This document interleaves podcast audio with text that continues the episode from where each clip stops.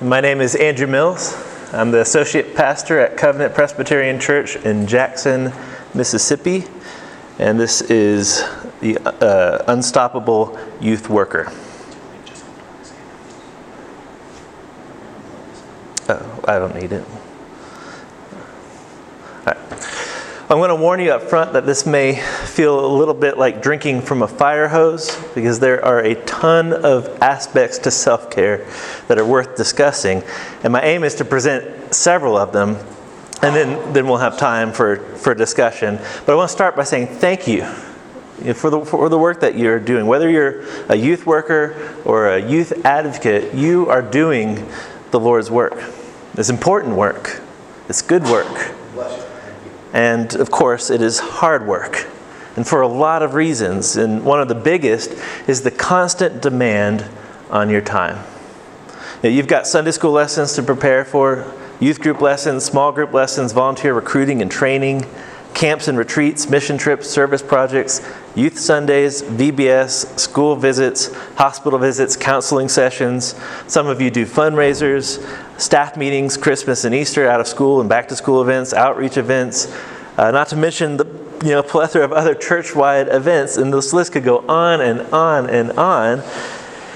And once you finally make it through the gauntlet, the year starts over and you do it all again. And that is just the demands that come from the job. You still have other responsibilities, uh, perhaps as a student or as a spouse, as a parent. And ministry, you know, your work, family, and personal responsibilities often blur together throughout the week so that it can be hard to even know when you're actually on or off duty. you know, it, it's not a job where you can clock in and clock out. Uh, ministry doesn't work like that. And because you feel like you're always on duty, it's hard to find time to develop good, meaningful friendships. You know, most of your time is spent with people from church. And, and people from church are wonderful, but it's hard to develop a deep friendship with someone who, who you can't truly be yourself. Uh, because they will always see you differently. They'll see you in your role, and you can't, it's not always safe to be vulnerable. And so ministry can often be lonely. Then you add to that the constant pressure to measure success in terms of outcomes. Uh, by that I mean numbers. You know, it is, it's hard to measure spiritual growth, but it's easy to measure attendance patterns.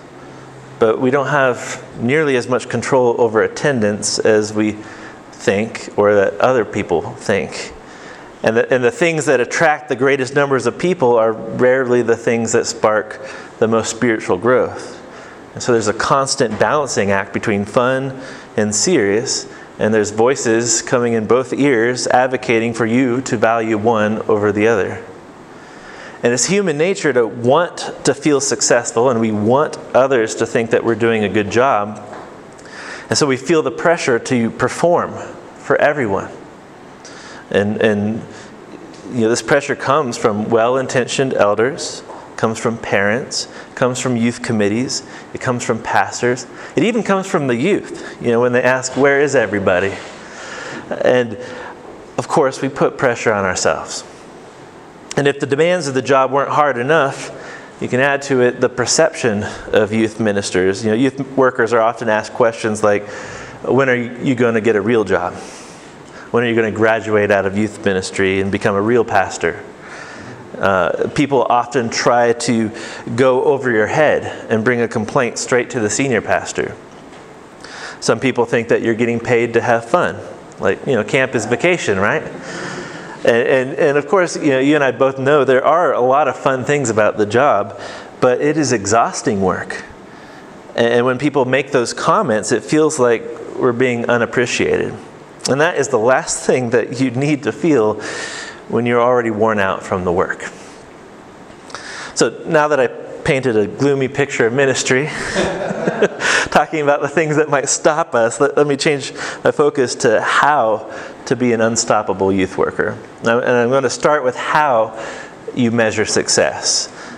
It's important to measure success so that you, know that you're doing good work. But the best measure of success is in terms of faithfulness. Are you faithfully carrying out what you are called to do? disciple youth? Are you praying for the youth, teaching them the gospel, and showing them Christ's love? Now, you can't make a youth believe. That's the work of the Holy Spirit. But you can faithfully teach the gospel and trust God to do his work. So you do what you can faithfully and rely on God to provide the results rather than stressing about what you can't control. Now, to lead faithfully, you must be faithful.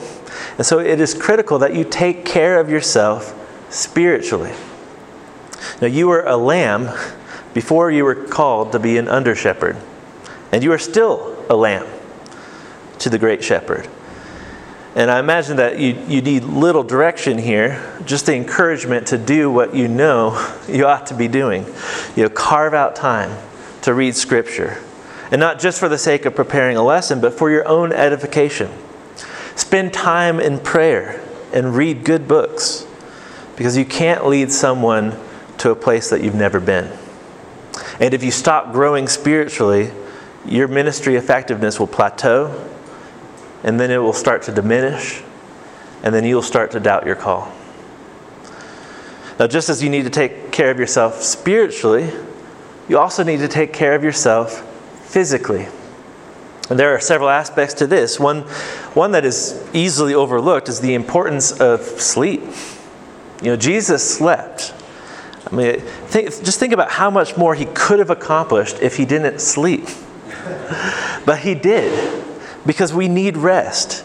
You know, establish a bedtime and stick to it as much as possible.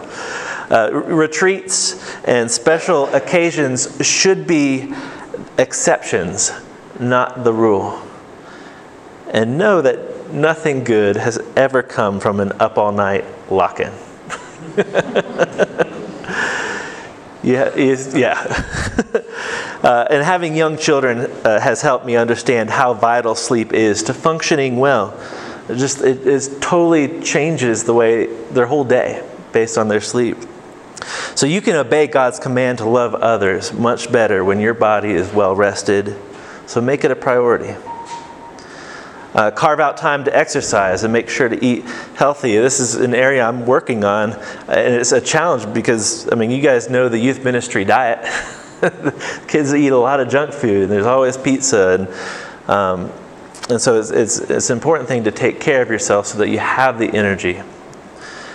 And one of the most important things that you can do is set and maintain boundaries. This is very hard to do because you are doing good work. And no one is going to tell you to do less good work. But there is no shortage of good things that you can do. You can't do every good thing.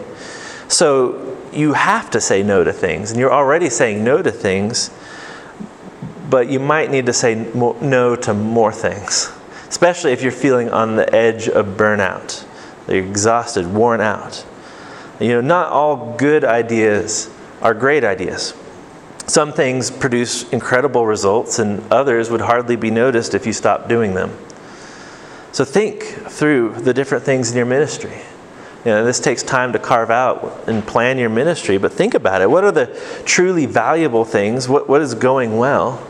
And do more of those things. Now, people will tell you about the wonderfully successful program that another church is doing. That does not mean that you need to do it too. It could be a good idea, but it also could be a good idea for them and their unique context, and it wouldn't work in your context. So don't feel like you need to try every good idea. Set reasonable weekly hours and try to stick to them. Um, you know, if I were to ask you, what does your week look like? I bet I'd get a lot of, hmm, I don't know, and, you know, it depends on the week and you know, rushed by emergencies and that kind of thing. Uh, but try as much as possible to set a schedule. You know, some weeks will be busier than others, but compensate for the busy weeks by taking time off. You know, if you had a busy weekend, don't come in on Monday. And see, most, most youth workers are empowered to set their own schedule, but they don't know it. You know, a lot of youth workers have never worked a job where they played a managerial role, uh, especially if they just got this job out of college. So I'm telling you, take time off. you know, don't work 90 hour weeks followed by 90 hour weeks. That's ridiculous. Nobody can do that. Have periods of time without youth group. The world will continue. It will carry on if you don't have youth group for a Sunday or two in a row or whenever you do it. You know, take a couple of weeks of break after school gets out. It's like medicine for the soul before you know the summer camps, your summer schedule. And make sure that you use all of your vacation time. It doesn't typically roll over. And if you don't know how much you're entitled to, and I say this because sadly I, I was bad about this. I didn't know or I, I didn't didn't use it all. But make sure you know. And if you don't know, ask your pastor, ask the elders how much you are allowed to take off, and plan to take it off. Uh, and you have to do it in advance. If you don't, things will pop up that you will commit to. And once you commit to it, then you, you need to try and stick to your commitments, or that affects your relationships. Um, so if you plan it out in advance, then you can schedule it. And realize you are going to miss things. When you're gone, you know, crazy things might happen. You know, somebody might die. Some uh, special event in the life of the church is going to happen. Realize it will happen without you. Uh, and and it, it is better to take that time off because if you keep, you can keep pushing yourself to work for a while, but eventually you will crash. And the kingdom of God is served by you resting better than it is from you burning out. And if you have a family, know that it is very important to limit your late nights and your weeks away.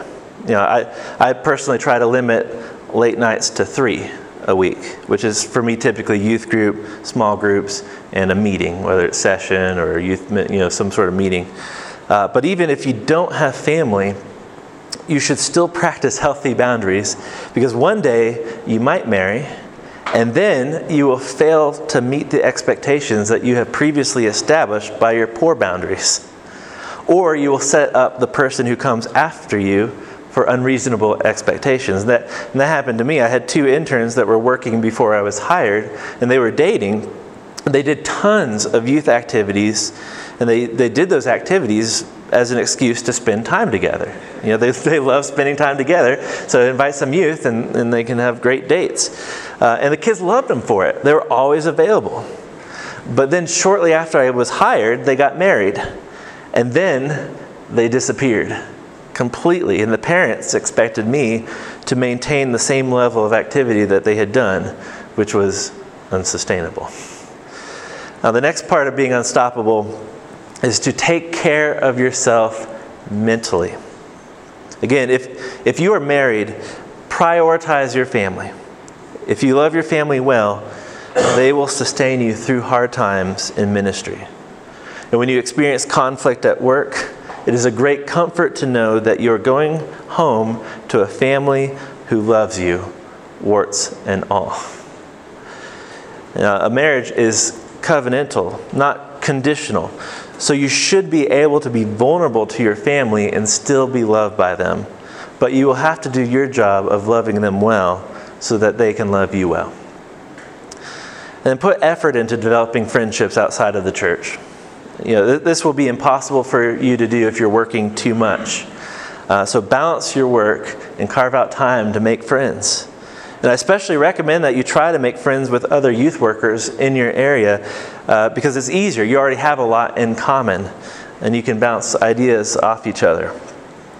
And when you're dealing with conflict, it's helpful to get another perspective from someone who has nothing invested in that conflict. And they can help you see or think about things that you overlooked. And try to seek out a mentor. And this can be really hard to find. So pray for one. You want someone with experience and a willingness to help. This could be a pastor or an elder, but it's very helpful if you can find someone who can be a confidant, which means someone that you could tell, any, tell anything to without fear of losing your job. So, so, someone who can talk you off a ledge. And this might be another youth worker or pastor in the area, but these relationships can be vital. One other thing related to taking care of yourself mentally is to make time for hobbies. You know, you need something that can take your mind off work and provide enjoyment. It's a good use of your time to have a hobby. And the final area I want to challenge you in is to lead. You know, it is not your job to do everything. You can't do everything. So build a team. This is a good thing to invest your time in. Build a team of people who love the Lord and are willing to serve Him alongside you in ministry. Equip and empower them to do ministry. You know, one, thing that stressed me out early in youth ministry was when people would come up to me with, with their good idea, and I would hear it and think, there's no way that I can do that. But I was missing what seems obvious to me now that they were the perfect people to lead it. You know, people with skill sets that are different from mine and a passion for the idea. You know, I couldn't decorate a room to save my life or cook for a group. But one of our best events of the year is a, is a luncheon after church where the youth serve dinner and do a program for the older members of our church. And I have a volunteer who handles all the decor on a theme. They plan it and the kids put it together. Another volunteer handles the food. They get the recipe, they get the ingredients, and, and have the kids make the food. And I handle the programming because that's what I like to do. And it's amazing what can be done when you give people the opportunity to use their gifts. And you, you got to empower them. You got to let them mess up and make choices. Uh, don't micromanage them. Just set them loose. And I highly recommend that you find people from the church who can run youth group or Sunday school without you. You know, it is wonderful to take your time off and know that youth ministry is still going on in your absence. But you need a team to do that. So pray and look for those people. And on the topic of leadership, I challenge you to develop a thick skin and a tender heart. We, we, we tend to be a sensitive bunch. We, we take things personally far too easily. And, you know, many of us are young and, and just being drawn to ministry, we have tender hearts. And I, I heard a quote that is, is very helpful, and I've reworded it a little, but it goes like this Never attribute to malice what can be adequately explained by ignorance. You know, sometimes someone will say or do something that bothers you, but do not assume that they did it to be mean. It's possible, but highly unlikely that they did or said what they did because they hate you. It's much more likely that they didn't think about what they said before they said it. And they said it to you, you who have been thinking about it for years. It's your job. And so we can, we can be much more offended than we really should be. Uh, so don't take everything as criticism, or you will become bitter very quickly. You'll feel like everybody's against you because you need about 10 compliments to make up for one criticism, but you don't get that many compliments on the day to day. Yes, and, and sometimes people, they just want to vent. They don't even expect you to solve it. Sometimes you, know, you can just agree with them and, and move on. And as you lead, you will find it necessary at times to make changes. And try to do that carefully and slowly. I mean, some, some people are spontaneous and, and they'll find it fun, but others need multiple warnings and time to process their feelings uh, before the change occurs. So explain why you feel the change is important and secure buy in. Get support for any change that you make. Now, we do work as Presbyterians in committees. Now, let, let me give you an important secret. The real work is done before the committee meeting. Talk to people one on one and see if they agree, see what they think. And sometimes you'll find it that it's better not to do something and you can save yourself a lot of trouble and heartache by not even bringing it up at the committee meeting. Other times, securing the support of people will help people feel like they're part of the change and the committee meeting will go very smoothly. It's not their first time hearing about it. They already thought about it and now they're ready to act on it. And when a change is made by a committee, it's not your fault. You don't have to say, I decided to change X. Instead, you can say, the committee felt that it would be better if we did X. And that prevents people from being mad at you. And the last thing I'll say is this trust your call. Sometimes you will feel inadequate for the job. But remember that God has called you to this task, and He affirmed that call through the church that hired you. That means that you are the person for the job. So do it to the best of your ability. I'm going to pray, and then we'll open up some discussion. Let us pray. Almighty God, we thank you for the opportunity to participate in your ministry. Help us, Lord, as we discuss our work, to build one another up in love and fellowship. In the name of Jesus we pray. Amen.